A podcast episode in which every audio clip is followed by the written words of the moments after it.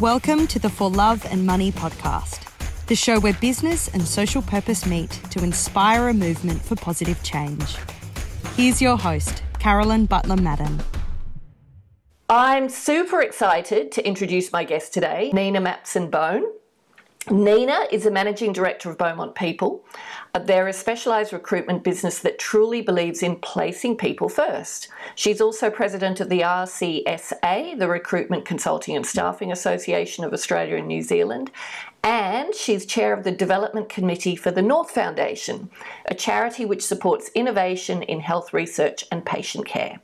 Nina helps business leaders with their people problems and delights in bringing talented people together to drive value, build vision, and realise opportunities.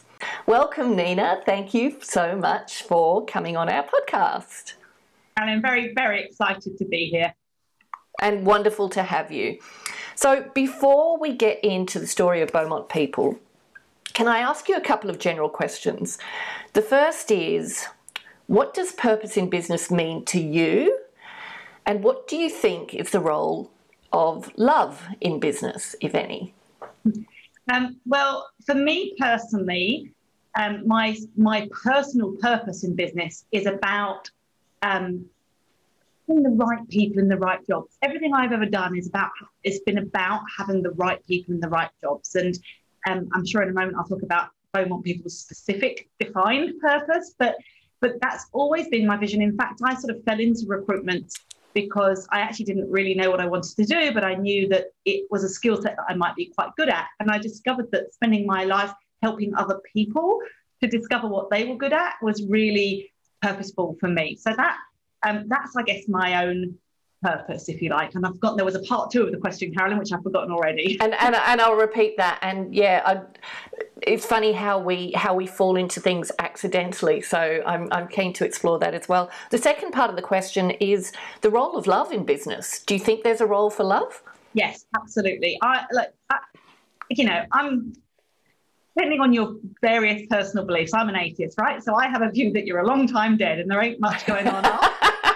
And so I've always figured that we may as well have, um, you know, uh, as much fun as we can, create as much good in the world as we can, and, and I'm not afraid to say it, you know, make money while we're doing it. But but but but creating love and having fun in the world, and as long as you're not ever doing anything that deliberately hurts another human being, pull your boots, I say. You know, why not do the things you love? And it doesn't matter what that is. It should be I'm, I'm totally down with people doing whatever they want to do as long as it doesn't hurt another human being. So I'm a big believer in love in the world and I'm a massive believer in how much work has to impact that. And we spend an awful lot of time of our lives at work. So we should love what we do and we should do something that we're passionate about, something that we get a kick out of doing.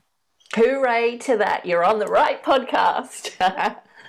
um, yeah, fantastic. And yeah, cause no harm and enjoy your life and have fun and spread the love. Fantastic. Um, so, can you share um, for you, Nina, a bit of your background and your path to becoming managing director at Beaumont People? Yes, I'll try and squeeze it into a you know a shortish time frame. So go for as long as you like. I will share something quite personal that's actually worth sharing. It had a big impact on on who I became. I saw both my parents lose their jobs in the recession of the early 90s, and they both had um, quite significantly um, kind of high level career jobs at that point, and they both ultimately ended up um, having jobs that, that wouldn't be in that category. And I saw the impact that that had, and and not that there was anything wrong. In fact, my, my dad was actually much happier as a taxi driver than he ever was in advertising, for example. So uh, it's no judgment on the job itself, but I did see that the impact having a good job and having a kind of a feeling of association with the job, the impact that can have on you and therefore your family and those around you. So it was always very important to me to try and ensure that I could do what I could to make sure I didn't have those situations happen to myself. So that's been a big driver for me yep. through my life. Um, and uh, I've always been good at sales. So even while I was through university, I used to do door to door sales, commission only. I used to travel to the States to knock on doors in America and sell aerial. Wow, really? So spent, and I, I, actually ended up working for that company for a number of years. Um, and at a very young age, I, I, just sort of stayed with them after I graduated. At a very young age, became one of their national sales manager, and um, was had really good training. It was a really well structured training program that really stood me in good stead for the rest of my business life. I had no idea at the time how impactful it was going to be, um, and probably was nowhere near as grateful as I should have been for for the things that they taught me. But the skills I learned in that in that environment really set me up for a business career in a way. How old How old were you at that time? I started with them when I was 19, and I left with them when I was about 23. So yeah, right, four or five years with them, um, and uh, yeah, and left. And did a couple of years in conferencing, and then I met my now husband, who all had always planned to come to Australia. Um, and one of the first things he said to me was that he was moving to Australia, and about a year later, I found myself in Australia with him. So uh, we were here post Olympics in Sydney looking for jobs, not really knowing what to do. And I knew a number of people had gone into recruitment, and I felt like I had some of the skill set to do it, and I knew I could get sponsored in it. So, it you know, it wasn't it wasn't completely accidental in that I did target it, but it was sort of more meeting a specific need at the time. Yep. So yep. I got into recruitment, worked for a small company, um, for a year, the owner of which is still a mentor and a really dear friend of mine. In fact, is how I ended up at Beaumont People. So I'll share that story in a moment. But fantastic.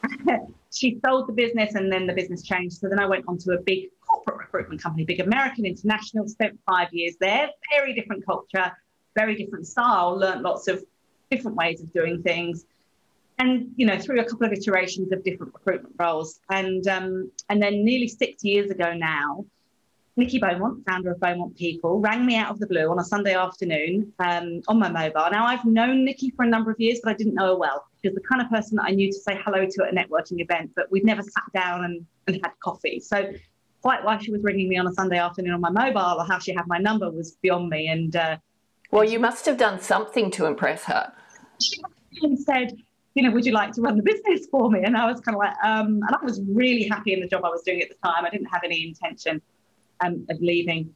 So um, anyway, I said no initially, and you know, and then various things happened. And over the course of quite some time, I ended up um, picking that conversation up from some personal things and some work things that happened uh, previously. And, and I joined here nearly six years ago.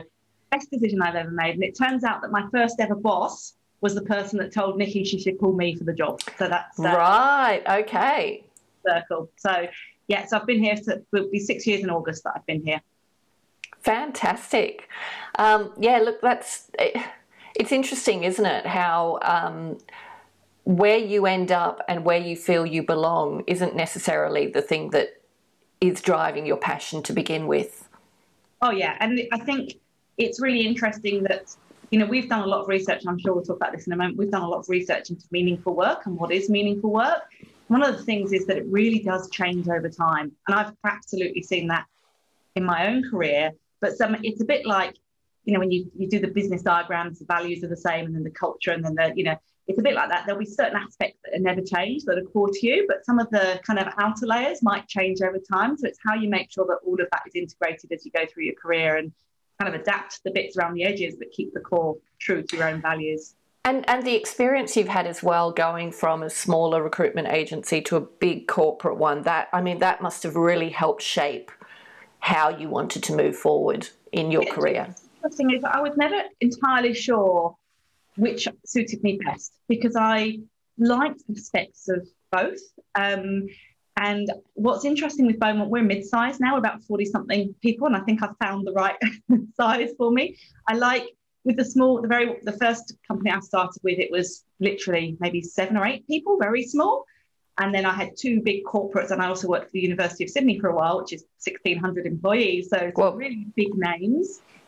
Um, and I like the structure and I like the training and I like the career elements. And, you know, there's a lot that I liked about the big corporates. I stayed, the two that I worked for, I stayed with both of them for five years. So it certainly wasn't that I, that it wasn't right for me, but there were always aspects to it that weren't quite suited to me personally. Nothing wrong with them, but just not suited to my personal definition of, of meaningful work. So it's been great to sort of land in a place where actually all of those things come together. And where you can bring the good things that you've experienced from the previous companies as well. And that's the joy. That's the absolute joy here. And it, I mean, it's a privilege of the position I'm in is that, you know, you do get to shape and influence a bit more than in other positions, obviously. But, you know, what we try and do here is bring um, the structure and the rig- rigor and the support of the large organisations, but with the flexibility and the agility and the creativity of the smaller organisations. And so far, we've been able to blend the two really well. So that's our mission: is not to let either one of those fall at any point. Fantastic. So let's get into Beaumont People's purpose. Why does Beaumont People exist? What's your higher purpose? So we exist to create more opportunities to connect individuals to organisations that will create meaningful work. We're all about meaningful work. You know, we're, we're a recruitment agency that finds candidates jobs, um, and we have a consulting arm that helps uh, with co- coaching, career coaching, professional development, that side of things. But everything we do is with the aim of making work a more meaningful experience to people. Fantastic. And and full disclosure, we we worked uh, two or three years together and went on that journey together and when we landed on on meaningful work it, it was it was that aha moment because it really seemed to well it came from a truth it it was what you it was what you cared about. It was true to who you were already. You just hadn't articulated it, had you? You changed our lives, Carolyn. I tell people all the time that you changed our because we knew it and we were trying to say it and we just couldn't find the right words to pull it all together. So so this concept of meaningful work has really helped us put it together. And it's actually kickstarted us on a journey. We did a whole heap of research into meaningful work off the back of it. And we couldn't believe that there had been no research ever done into meaningful work just for Australia alone. And there'd been no research anywhere in the world that looked at both the psychological and the sociological perspective of meaningful work, and both have an impact. So we undertook that research. We're in the process of building a tool to, to define and measure meaningful work. So it's set us on a whole a whole journey that we're really excited about.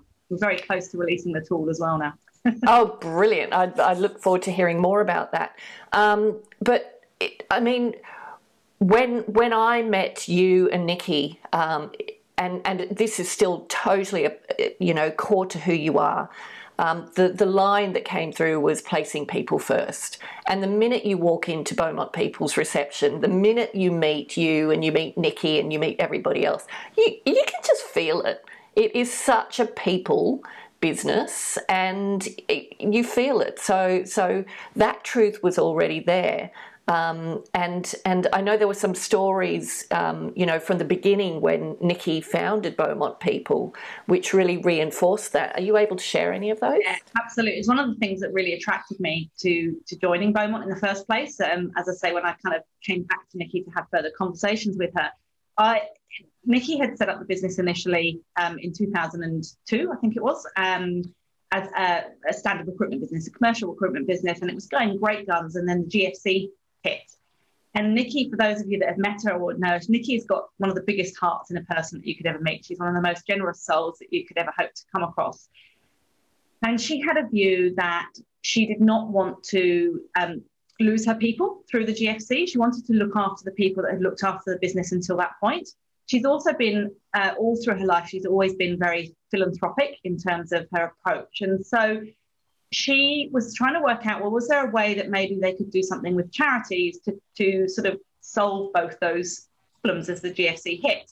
Um, and part of what she was looking to do, really, honestly, was actually just to keep her team busy so that they wouldn't get kind of bored and frustrated and, and impacted emotionally as much by the GFC. She, her view was that she could keep them busy, they'd stay motivated, and then as business came back, they'd be more quickly able to kind of, um, you know, get back in into the swing of things. So um, so she established the charity division of Beaumont People, which actually runs as a not-for-profit itself. So she, at first she was going to do it pro bono, and after some feedback from charities who actually said, no, we don't want it pro bono because if we want to use a recruiter, we want to be able to say if you're doing a good job or not. We, you know, lots of charities have lots of experience with volunteers, and sometimes it's easier if you're paying for a service to demand certain quality. So, um, but that's why it established as a as a not for profit. So we built the recruitment team in the charity division as an cost model and literally started out with one or two people.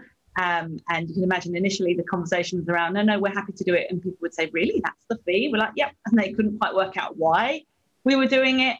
Um, but it's been, it, it was done to keep the team busy and to give back. It has been strategically the best decision the business ever made. I mean, it's been phenomenal. So, so the, the, idea was not for it to help grow and drive the business, but it has as a result. So what's happened consequently, that part of the business has bloomed. But also, every other part of the business loves so much what we do in that space that it's actually had a really positive impact on the rest of the business as well. And it's part of what's helped build our our community and that placing people first mentality. And we really have a very strong community approach in what we do. We're very um, relationship driven. I'm glad you said that you feel it in the people when you come in. You know, our, our goal is to make sure that everyone we connect with feels that, feels special, feels, you know, listened to, feels heard, and that we try and actually have a positive impact. Contribution is one of our core pillars. We want to contribute and give back to the people we're working with. So that not for profit piece has just really skyrocketed and really helped um, the whole business. And it, it, it appeals to everyone in the business, regardless of whether they're on the charity team or not. Absolutely. And the, the, it's such a powerful story because, I mean, that was, that was what, 2008, 2009. 2008. So that, that shows how um, Beaumont People's purpose then, which was, you know, placing people first, putting people first, prioritizing people and your people, led the decisions and drove innovation in a way by thinking differently and going, okay, let's do it as a not for profit. So I think that's an incredibly powerful story because the alternative would have been to be driven by profit and to cut. Yeah. And you know the consequences of that. You lose good people. You've got to hire again when it picks up. That takes time. It makes you less competitive. So by leading with your purpose, as was your purpose then, it, it put you in a in a really good position for the future.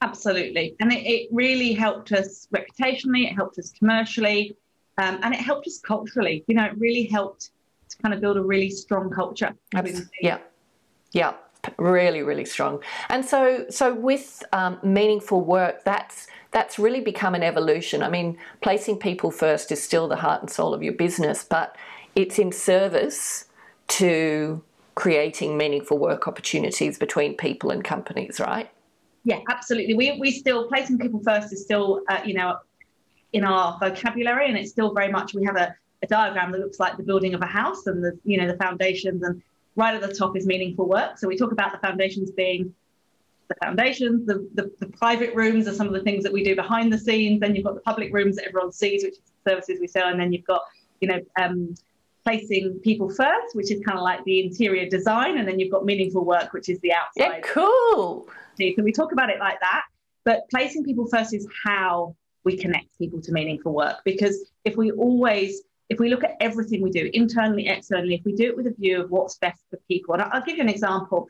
You know, a lot of recruitment companies can sometimes get into trouble reputationally because it, they can have a little bit of a um, there's a bit of a perception that they'll just place people to make money. That's all they're you know that's all they're doing is they want to make money and they're not concerned about whether it's the right person in the long term. So um, if we ever have any slight tension in the business around what who's the right person to work on a role, for example, um, because it might be a, a, role that could sit between two different teams in terms of specialization. We always start with what is the best outcome for the client and the candidate, not internally, not who deserves it, not it's like who is actually going to do the best job of connecting candidate to this organization in a way that's meaningful for both of them.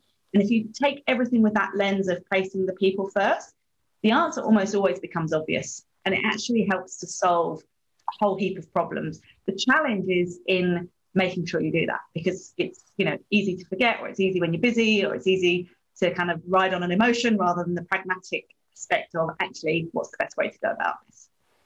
And I love the way you've you've um, captured that as a how because I immediately start thinking of Simon Sinek's Golden Circle. Start with why, and you can see you know why you exist is your champions of meaningful work. You want to connect individuals to organisations that enable them to have meaningful work. How you do that is by placing people first. And what you happen to be is a recruitment agency. So it just makes complete sense, doesn't it? And and the decision lens is very, very clear. As you say, it's not always easy, but if you know you go to that, to make your decisions, it makes it a lot easier than most companies whose decision lens is profit. And it becomes easier as well over time because the more you do that, the more um, you know, the less people come to me saying we don't know what to do, the more they come to me saying we've discussed it together and we think the best thing for the people involved is this. Are you comfortable with that?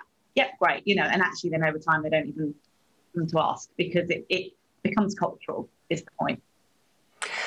So I want to dive more into meaningful work because it, it's crazy, isn't it? It's um, everyone talks about meaningful work, and yet to discover that nobody had actually quantified what it meant was such a surprise to everybody. But it presented you with an incredible opportunity to to understand what it meant. Yeah, we could not believe it when we started looking into it. After we, you know, uh, worked with you, Carolyn, and found this kind of nugget of that's actually why we exist.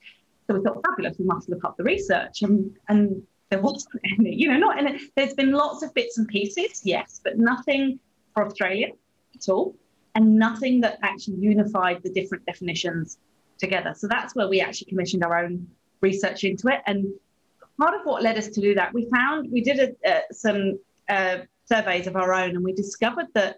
So this first statistic may not surprise you: 98% of people agree that meaningful work is important. Now that's probably not a surprise because we all talk about it. It gets bandied around a lot. 71% of people felt that it was more important now than it was five years ago, and that's backed up by some of the um, research that had previously done around the idea of um, community and some of the previous social structures around potential church and, and local community is not there in the same way. And so often work is replacing that. And, um, and people are also having more personal identity through their work than through other avenues that they used to have sort of sociologically. So that was less of a surprise as well. But the bit that was really scary that only 57% of organisations give the meaning of their work any thought at all. And I, I, might have this last stat wrong, but I think it's only 38% of them um, think about it specifically when it comes to the job design. So if it's so important to individuals, but organisationally less than half are taking it seriously, it's no wonder there's a gap, and there's no wonder that people are struggling to find meaningful work and connect with meaningful work. And that's what led us to build profiling tool so that we can actually help people measure it. We're very soon going to be going to beta testing. We we had all this ready to go pre-COVID, and then you know, like everyone else, everything got put on pause with COVID. Yep. But we're uh, we're ready to start um, releasing and launching all of that soon. So we're getting very excited about it again now. Oh, fantastic! And I hope we're going to hear lots about it because that's huge. Yeah, I'm. Uh, I'm I've uh, written a keynote. We're actually we're doing the uh, the first one in a couple of weeks' time. So um, so we have a whole, yeah, we hopefully that um, as, as we get a bit of momentum and interest in this, we'll be talking to as many people as we can because the way we can connect people to meaningful work is to get more people to understand what it is and to start measuring it. So it goes to that purpose piece. Brilliant. And you launched, um, was it last year or the year, the year before last, um, Australia's first, and was it the world's first Australia uh, uh meaningful work survey? Yes, so we did we did the survey. We did an analysis of the previous research, and we did our own survey. So it was released in December 19, and then, as I say, not long after the world changed in sort of in February March 2020. So um, it did get put on pause, but uh, it's all there if people are interested. We have the website meaningfulwork.com.au. You can read the um, the findings of the survey, and you can read the uh, research report that um, identifies how and what we're doing with building the profiling tool. And it's fascinating. The key thing for me was this idea that nobody had looked at what's called the psychological and the sociological together, the integrated approach. So we, most of us would know or be familiar with the psychological. And when we think of meaningful work, that's what we often think of. That's things like how well does my personal traits suit my beliefs, my narratives, my goals, um, and also things like how does that sit with the job design and the organization, those areas. That's what we tend to think of. But the sociological aspect is how much value do we assign to work based on the social and cultural norms that we've been raised in and that we currently live in. And that actually has a much bigger impact on our view of work than we perhaps realize. I mean, if you think about how much um, higher we all hold teachers in esteem after having having to homeschool our children for weeks and weeks on end, there's a great example of how value is assigned by society rather than by your individual connection. Right. So ours is the first ever research that has actually integrated both the sociological view and the psychological view together. For the indivi- for the individual, and then and then how do you match it to the to the organisation? So, what with the tool that we've done, we've developed statements that measure the different aspects of meaningful work, and you know, you yourself kind of assess against those statements, and you get your report. For the organisational view, what we did was take those statements at the individual level and adapt them for the ways in which an organisation can provide that meaning at work, and then gotcha. assess them. Well, in what ways does my work provide? What ways does my specific job, my specific organisation provide meaning? And so then, as organisations start pulling this information together, they'll get a lens of not what they think at the board level is great about their culture or their leadership, but they'll actually get a lens of what does everybody who work here actually think about the ways in which we're providing meaningful work. And then they can choose which levers they might want to strategically pull to try and improve that and win the war for talent, especially as talent shortages get tougher over the next number of years. And that's game changing, isn't it? Because it shifts the conversation from, you know, telling candidates what, what they think they want to hear to starting to really understand as an organisation what you're able to truly deliver so that you can attract the right people to develop that culture. But but it's a big shift.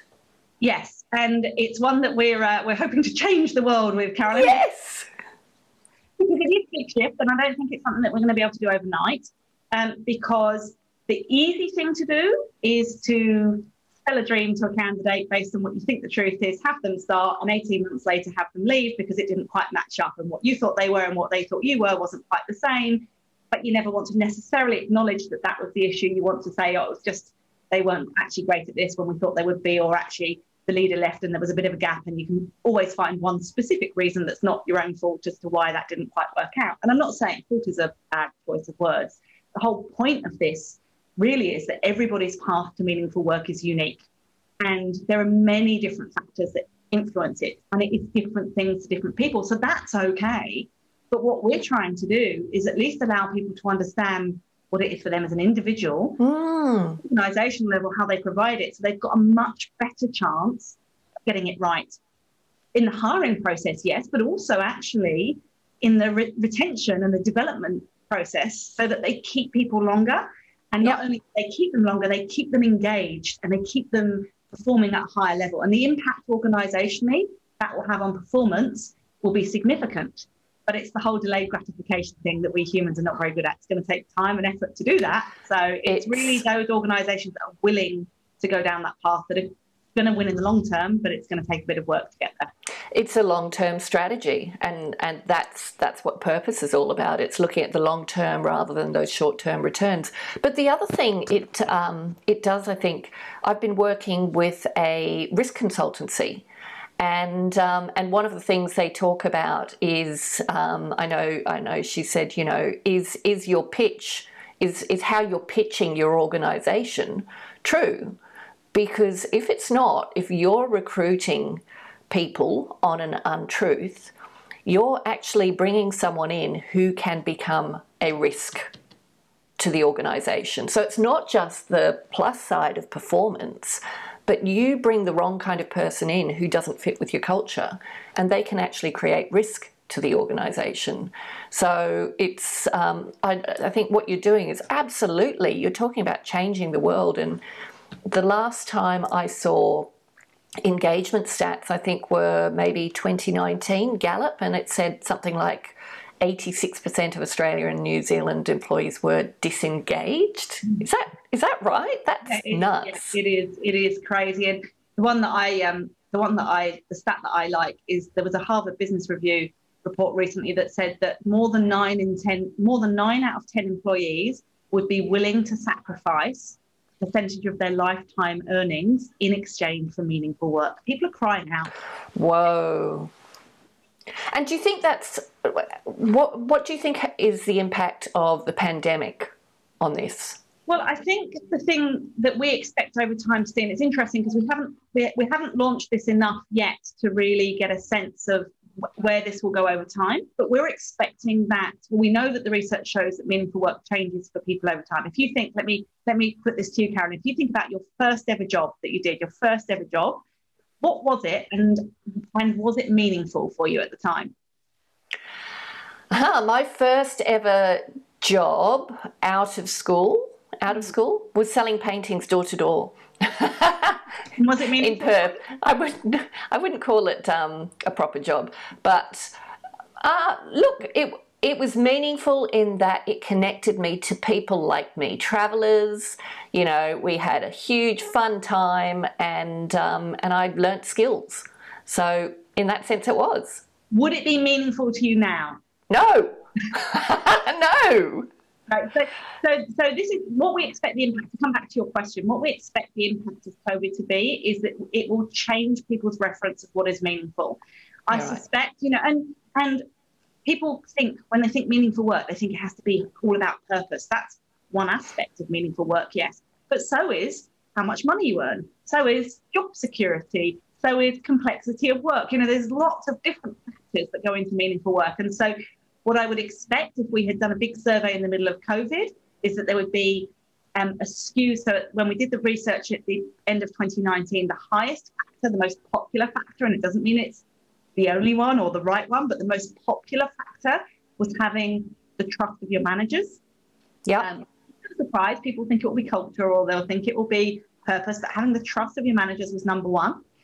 What I expect we would have seen if we had done the survey mid COVID would be that job security and pay might well have come much higher up the ranking than they did in 2019 when everybody was not so concerned about those aspects. So that's where time, but also social, cultural things can impact your view on what meaningful work is. Yeah, and at different stages of your life, like when you when you have children. Yeah. That that completely changes what meaningful work means to you at that time of your life as well, doesn't it? Yeah, very much so. And what's funny as well about that is, and this is where it, it building the psychological and the sociological perspective together is really interesting because for a lot of people it does completely change their view of meaningful work. But for some people, they, and this happened to me, they think it will because society tells them it will. And then they come to it and go, this is really dull. I really hate Mum, I was an awful. I was going to be this whole earth mother. I had all these visions of what I was going to do. I was a shocking stay at home mother. I think I lasted about four months, Karen, because it didn't suit my psychological side of things. So, you know, so this is where those two in in integration is actually what you need to do to create that meaningful work. And there's no one standard, is there? No. And yet, and yet we talk as if there is. I know. You know? I think that you know we all fall into the trap that we do with everything with human beings, where we fall into the trap of, of thinking that what I think is meaningful work must be the same for you, and therefore, if you don't if you don't appreciate this fabulous job I've got for you, but it's a fabulous job because I love it, but you don't love it, well, then then there's something wrong with you, rather yeah. than hang on a second, have I actually thought about whether it's the right connection? And that comes right back to our purpose of connecting people to meaningful work and it being okay that the idea that everyone's path to meaningful work is unique. And so, how has how has this this purpose, you know, um, wanting to connect people to meaningful work, how has it shaped or changed the way you do business with your candidates and with organisations? So um, it's there's a couple of ways it's shaped it through COVID. It was really helpful to us um, as a purpose for COVID because if our purpose is to connect individuals to organisations that create meaningful work, and there's not a whole lot of work going on, I mean, we literally saw our jobs fall off a cliff. On yeah. about March the 15th, I think it was. It was just, you know, everything got put on hold, nothing new came through, um, pipeline dried up. And so we kind of went, well, what can we do? You know, and it, was great having that example of what Nikki did in the GFC because we knew that we'd been through something tough before and we knew if we did the right thing and if we placed people first, then we could get through it. So we said to ourselves, well, if we're about connecting people to meaningful work, how can we do that? What can we do if we haven't actually got jobs where we can actually physically connect people to meaningful work? And we built a whole series of webinars. You know, we used to run events here in, in, in Beaumont in the offices.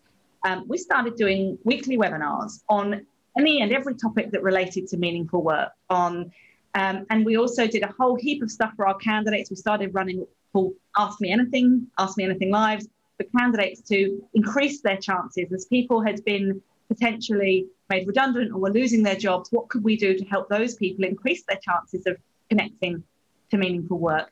We started working groups where we brought people together virtually, and all of our clients from, from within industry sectors. So we have like a HR education working group, or we'd have all the HR managers from the different education institutions we work with. We had a fundraising managers networking group for the fundraising people in charities. We had an association and memberships working group. We had loads of them, right? Um, and the whole purpose was just to get people talking to each other about work and what was happening and what were they doing and how could they keep going? How could they keep their work being meaningful, given that for the most part, a lot of it had been shifted to job security and engagement and keeping things going. So we kind of viewed that as our way. We didn't chase anyone for a job. You know, we didn't try and bring in business unless people called us nothing more annoying than a recruiter knocking on your door going, Have you got a job for us when you've got no jobs on? Um, nothing more guaranteed to make sure people will never come back to you. So it became about how can we add value to our community and how can we stay connected with them and how can we help them keep meaning as they go through this? Because that's mm. how we'll find meaning because that will mean that we're meeting our purpose. That turned out again and a bit like the GFC it wasn't there was it wasn't a deeply held strategic it was literally we, we've been talking about doing webinars. I think you even know this for like two three years and oh you know we'll record the first one see and literally we went on the Tuesday okay we're doing one tomorrow just see if it works and over the course of the year, you know, our webinars grew from 70, 80. By the end, we were having three, 400 people, people from Malaysia, from Hong Kong, all sorts of people dialing in for our webinars. And it built that community. And um, it, it, out of that was born our consulting division. So we'd always done some career coaching. We'd always done, you know, but it's been a bit ad hoc before. We actually now have a full consulting division that does career coaching, does professional development. Um, oh, fantastic! you know, so that's come out of that, and that's that's really helping that meaningful work piece as well, and that's been born out of COVID. You know, it, it, again, mm. it was mm. it had been in the strategy for years, but we've not done anything about it. So sometimes, you know, you can you can make good from a good crisis, can't you? Absolutely. So, um, and it and it kept everybody going. And the minute the market picked up, people came back to us in their droves. We are we have lots of work at the moment so it's a nice it's a nice problem to have oh that's fantastic and it sounds like it uh, because a lot of people came out and started doing webinars but there was a lot of stuff out there but it sounds like yours had a purpose like meaningful work was the north star that guided you in a yeah, sense. we, we would get a lot of feedback on our webinars. People, we, we, we put a lot of effort into making sure they were interactive. Um, we watched a lot of other people's and tried to learn what we did like and, and didn't like. Um, we very specifically made sure they weren't salesy at any point at all. The whole goal was just adding value and with that North Star of meaningful work. Um, and I think that's what what drove it. You know, we we just yeah, as I say, the numbers just kept growing and growing and growing. So um, yeah, something that worked really well. And we went we we did it very early. So I think we I think we beat you know beat the beat the rush as it were. So it, literally, I think our first one was on the 20th of March or something like that. And then wow, that was quick out of the blocks. Don't don't quote me on the date, but it was very early. It felt very early. Yeah, yeah, yeah. And um, and so, how do people? First of all, when are you going to launch the profiling tool? Do you think? Hopefully within the next month, I would say. Woo, really? We're very close. So we, well, actually not launch it publicly for beta testing. So we're at the point where um, we are about three or four weeks away from inviting um, specific clients to try the beta testing. The individual side is all but ready to go. The organizational side, um, tool is ready to go. It's just, I don't know if you've ever done tech development. Tech development is not my thing. and how you look into group reporting, and that's just taking a bit more tweaking than we anticipated. But um, we want to be able to do that soon. The, what we're really, really excited about is that the individual profile, and this goes to our kind of, if you're going to be true to your purpose, the individual profile, we will, we're going to release um, as a, you know, crowdsource, anyone can access it anytime completely free of charge because we want people to be able to find out what meaningful work is for them. And we don't want I love that. cost to be a barrier to that. So, um, so we're excited about that.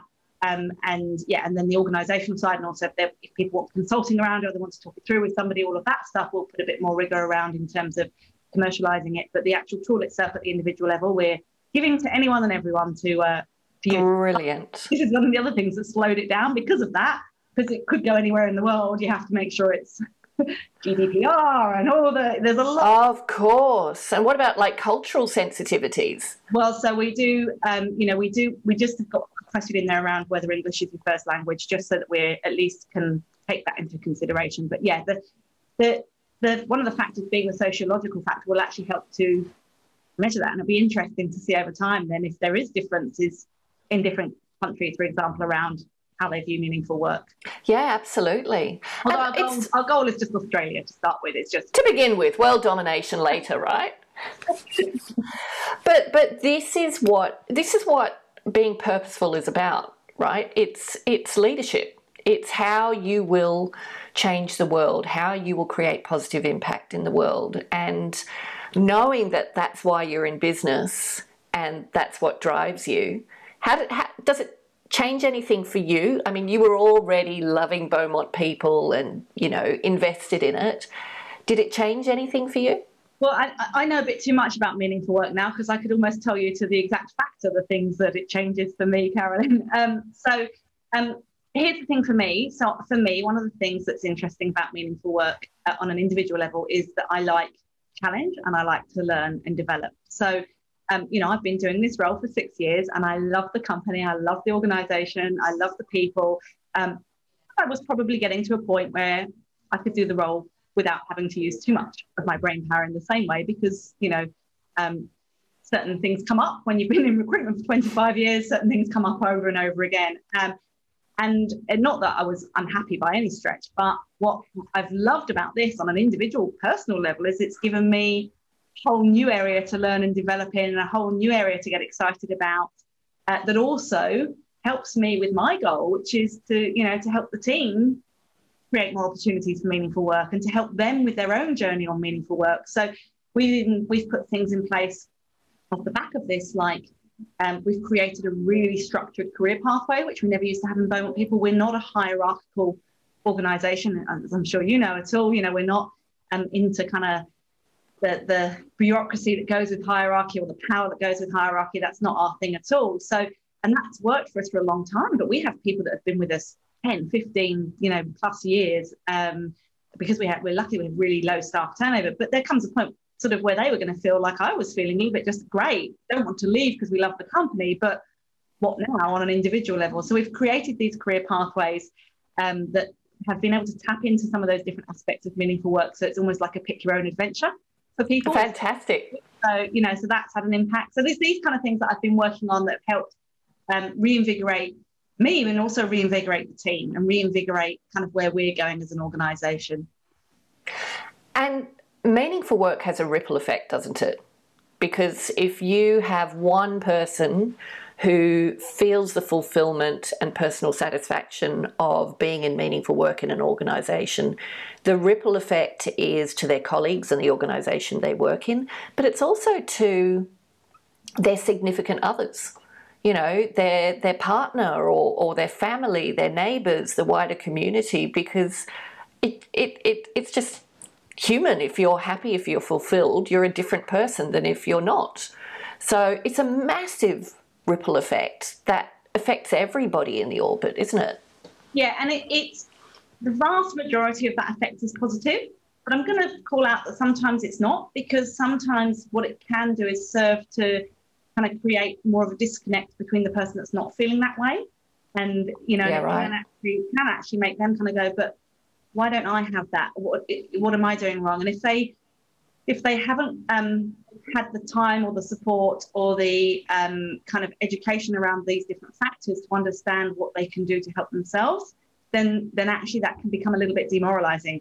Mm. So it, so there's a responsibility that comes with that ripple effect um, that's very important, and and for the vast majority of the time it is positive, and that's fabulous. But we need to bear that in mind that there is the potential for it to have a negative effect and how we make sure that we can try and um, you know if we're all enthusiasm without support behind it to help people take the steps they need yes. then it can feel a bit like they're being excluded and that's a dangerous path to create. So that's a responsibility that we take seriously as well. That's a great point, and yeah, with with any new change that you're creating, responsibility comes with it, and um, and yeah, so that I guess that's going to be a journey in and of itself as to how you do that. Yeah, I mean, you know, it's one of the reasons we've we've put a lot of work into the Ask Me Anything for candidates to because there's a lot of people that um, will apply to us for work that we can't help. You know, either we don't we don't recruit in their sectors or we don't have the roles that they're looking for at that particular point in time. And the last thing we want to do is just say to those people, we can't help you. Yeah. And create that disconnect because it's not true to our purpose. They're still people. We still want to place them first. We still want to help them find meaningful work. But we can also only do so much, you know. So this it's, it's a there is a tension there that we need to mm. to get right. So what we say to people and the, what, the way we train the team is um, to try and have conversations, to try and make sure that every conversation we have with everybody is along the lines of the way I would like to work with you is that the help and advice I'm going to give you will help you in your goal of securing whatever job it is or you know improving your career whatever it might be that you've come to us for that means that sometimes I might say things you may you may not want to hear and I need to know whether you're okay with that before we have that conversation because otherwise you're not going to feel good about it. But my intent is to help you. So can we have a conversation on that basis? And almost everybody says yes at that point. And that's when you can then say, look, we're not the right people to help you because of X, Y, and Z. Try this organization, try that, do this, work on your CV, whatever it might be, go away, hire a career coach, whatever it might be you need to do first, and either come back to us or go to these other avenues that may be able to help you if we're never going to be in a position to help you. And that's far more powerful than just saying, sorry, we can't help Absolutely. You. Giving a pathway. yeah, we try and take that side of things. Yeah, that, that's why I love you guys because you i mean you you are you are focused on that and you're really looking at the best um, you know the best outcomes for both your candidates and the organizations um, and your people your people people. Tell us about your people. What is what is it about your people that makes them Beaumont people people? uh, we have a whole section in our induction pack called "What's a Beaumont Person." Um, that's a series of quotes put together by the team, not anything we wrote. And it's actually, I mean, it's it's it's almost awkward when people first start carrying on. I find myself sometimes saying, "Look, we're not a cult. I promise you, we're not." genuinely just decent, kind people. That's, you know, I know it's not normal to be this excited and this happy at work, enthusiastic, and bear with us. You will realise it's just lovely. There's nothing weird about it. So sometimes, kind of, um, you know, for people that aren't naturally that that way, that can be a little bit um, confronting at first. But it is lovely. We're we are so. I tell you what we are, and this is why I love your concept of for love and money we're kind and we're caring and we're compassionate and we are about the people. But we are also target driven, achieving, hardworking people that meet their objectives. And we have a really, really good balance of that. And it's a very hard balance to get right. And it's what I talk about internally with, you know, from a leadership perspective, it's the right tension between trust and accountability. So there's an awful lot of trust, but the reason there's so much trust is because there is so much accountability. Mm team hold each other to account, but they also they hold each other to account um, from a performance perspective, but they also hold each other to account from a human being perspective. And we're not afraid to call each other out on any of those aspects. We're not afraid on to have difficult conversations. We actually train people, and one of our training is how to have difficult conversations. Yep. So our training program covers about 30 recruitment specific topics, but it also has 17 what we call working effectively topics. So we train on things like resilience and growth mindset, and we train on how to have difficult conversations. We train on dealing with rejection. We train on taking and giving feedback. So Brilliant. we want that environment. So I think that's that's the trick is is that we are, you know, for everything you've just heard us talk about, you could think that we're we're these lovely, fluffy, deeply caring people, and we are, but we're also very high performing in what we do, and we take that side as seriously as the as the kindness. And and part of that is because you're ambitious. You know, because you want to create the change in the world and you know that we all know that in order to do that, you have to be successful. You have to be profitable. You have to be able to, you know, attract good people, pay good salaries, compensation packages, and the two go hand in hand. Well, it's it's it's the irony of our values. If you look at our five values, um, you know, two of them are kind of on that performance perspective, two are on, on the kind of human being perspective, and the other one is just us. So you've got you've got ambition and excellence, which go to that performance piece. You've got collaboration and integrity, which go Yep. and then you've got fun because we just believe that you should In the middle. Yeah. That is such good balance, and and it it it really reinforces that point. I mean, I, you know, the idea that business should just be there to create profit, it it it just raises a question mark on that. I, the way I describe it internally, and we actually have this um, through our performance reviews and we have it through the training. The way I describe it is that the, the financial outcome is important, yes, but it is the outcome. It's not why we do what we do, it's the result of what we do. And we need a certain amount of it to keep going. We need a certain amount more if we want to be able to do things like invest in research into meaningful work or, or be able to run charity recruitment at a cost uh, for the you know for the charity clients there's, um, and for the strategy and all the plans we have for the future. And that's great. And we're quite comfortable with the fact that it's okay to make that money but it's not okay for that to be why we do what we do. And if it ever becomes why we do what we do then we need to scale right back and start again. Yeah, yeah. Um, but you also can't change the world unless you're profitable. no. And you can't you can't improve your impact if you don't have the funds to do so Yeah, exactly right. I love what you guys are doing. Um, I, I, I think it's so important, and it it is it will fundam it will fundamentally change how people turn up to work. You know, if you can manage to do this at scale, and you're starting with a beta test, and that's brilliant. But I'm just so excited to see how it rolls out because I feel like it could just catch like fire, and I hope it does. I hope so too. I'm slightly nervous that it's either going to get too big too quickly, or I'm not worried about it not at all because it's it's been so powerful. Even if even if it never took off, what we've learned through the process has had such an impact on our business that it's it's been worth its weight in in investment for that reason alone. But I hope it does. I hope it does catch quickly. I hope it catches at a pace that we can keep up with it, um, because that's always my concern. Sometimes, um, you know, if you, you to, to keep that connection to meaningful work, you need to make sure that you're not cutting corners or going so fast that you're, you know, that you don't do things well. And uh, we, you know, Carolyn, we do run at a million miles in this organisation. We do sometimes bite off more than we can chew. So uh, we need to make sure that we are pacing ourselves to get that right. But yes, I'm, we're very, very excited about it. I've got three speeches lined up for the topic um, already. Um, Fantastic. so that's exciting. So all within all within the back end of May. So we'll see where we get to with it and what sparks from that. But yeah, getting very excited about it now. Brilliant. I don't think you'll have any worries about it not catching.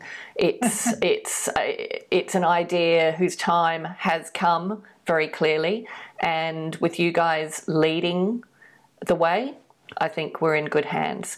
Um, so, some final questions. First of all, um, what is your advice to other leaders in business who might be listening to this podcast and thinking about how they might make that shift from profit led to higher purpose, but struggling with, you know, the idea of all, all the barriers that are going to be in their way? What, what advice do you have for them? Um, so the first piece of advice is for the listed companies because if you're listed, I think it is a very difficult thing to do. I, I, I don't, I, I, having worked in listed companies, I don't know, I don't know how you get away from being profit led if you're listed. Um, so I'm not going to go there other than to say if you're genuinely trying that as a listed company, you need to bear that profit cycle in mind and think about how you get around that. For everybody else that has a bit more freedom um, in terms of being able to um, take their time with some of the investment decisions they made, they make. I think the biggest mistake we see people um, making this is that either it's a saying on the wall, a picture on the wall, a nice to have line that actually doesn't ring true, or it only rings true at a certain level. It doesn't ring true through the entire organization. And I think one of the best things we did, and Carolyn, you know, I can't thank you enough for the work you did with us was, and you know, because it was there was some wrangling that went into this. We involved everybody in the organisation in pulling our purpose together, and it was pretty full on at times, right? Everyone. And there were lots of opinions, and uh, you know, because of our lack of hierarchy, we're fairly democratic and um, we're very um, open in our communication style. So there were some fairly robust discussions in trying to, to pull it all together. But that meant that when we landed on something that we were comfortable with, everybody bought into it. And also, it meant that what we landed on was what was actually already true in the organization. It wasn't that we came up with an idea over here at the leadership level that we then wanted to convince other people of or work towards or you know shift or kind of be a cultural journey. It was actually what we were already doing. What yes. brilliant about what you did with us was the simplicity of the fact that you helped us articulate what was already there. So i think the first thing for leaders to think about is to understand whether they actually have something there already. Because if it's a journey that's a very different piece of work to if you're actually something to start with.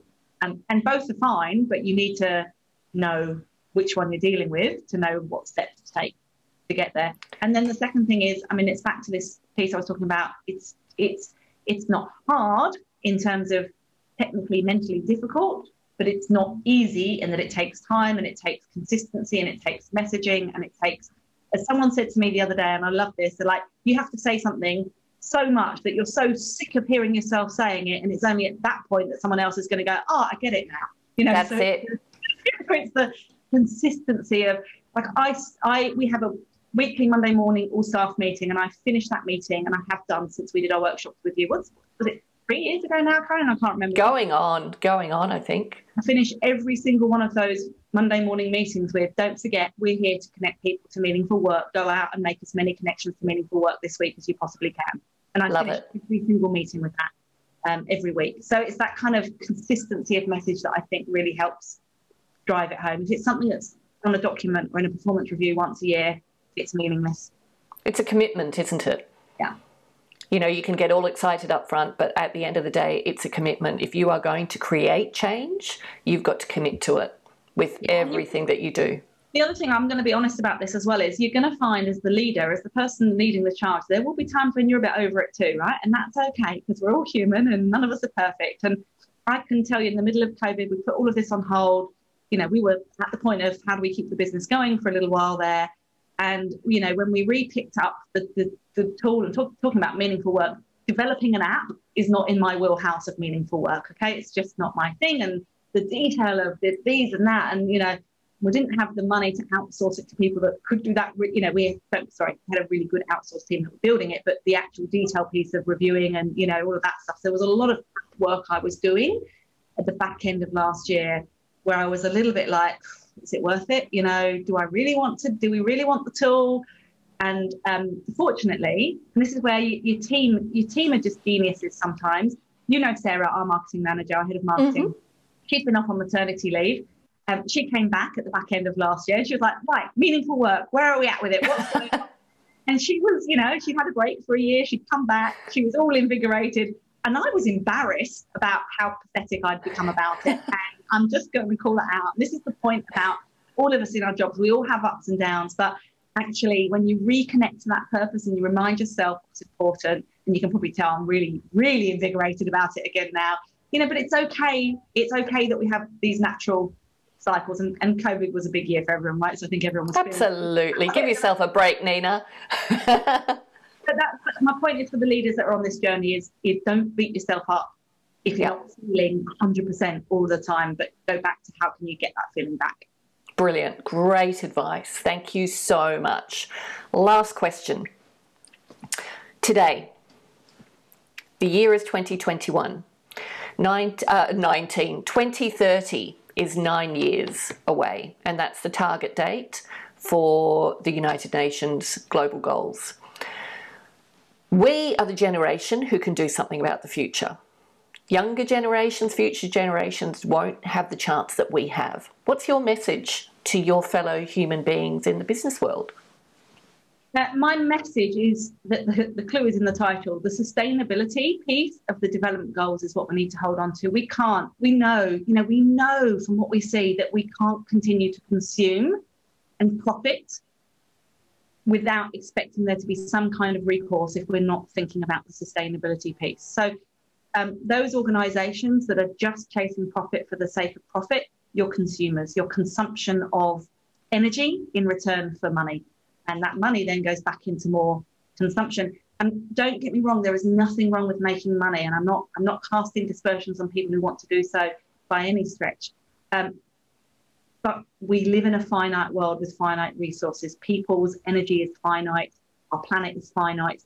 If we don't start thinking about sustainability in our businesses, it, it it's the one way in which we can contribute to changing the whole world. Now I'm going really big on everything, Carolyn. It's the one way we can contribute to doing our bit to actually reach those goals. And if we don't start in our own backyards and our own, you know, a lot of us make changes kind of at home, but are we doing it in our businesses? If we don't start there, then we are contributing to the problem, not solving the problem. Well said. Thank you. Thank you very much. Nina, thank you. It has been a joy chatting to you and, and learning about some things along the way that I didn't know before. Um, if people want to get in touch with you, what's the best way for them to do that? So um, our website, beaumontpeople.com.au, our About Us page has contact details, including mine on there if anyone wants to speak to me personally. Um, obviously, all the details about our business, or if they're interested specifically in meaningful work, they can go to meaningfulwork.com.au. Brilliant. And good luck with the beta launch. And um, I look forward to hearing where you're speaking and um, seeing you create world domination around meaningful work. I don't want world domination, I want world collaboration, Carolyn. World collaboration, brilliant. Thank you, Nina. Really appreciate you coming on. Thanks very much for having me. Thanks for listening to this episode of the For Love and Money podcast. If you'd like to take a deeper dive into the purpose movement, visit us at thecauseeffect.com.au. And remember, doing good is good for business. So if you're not doing good, then what are you doing?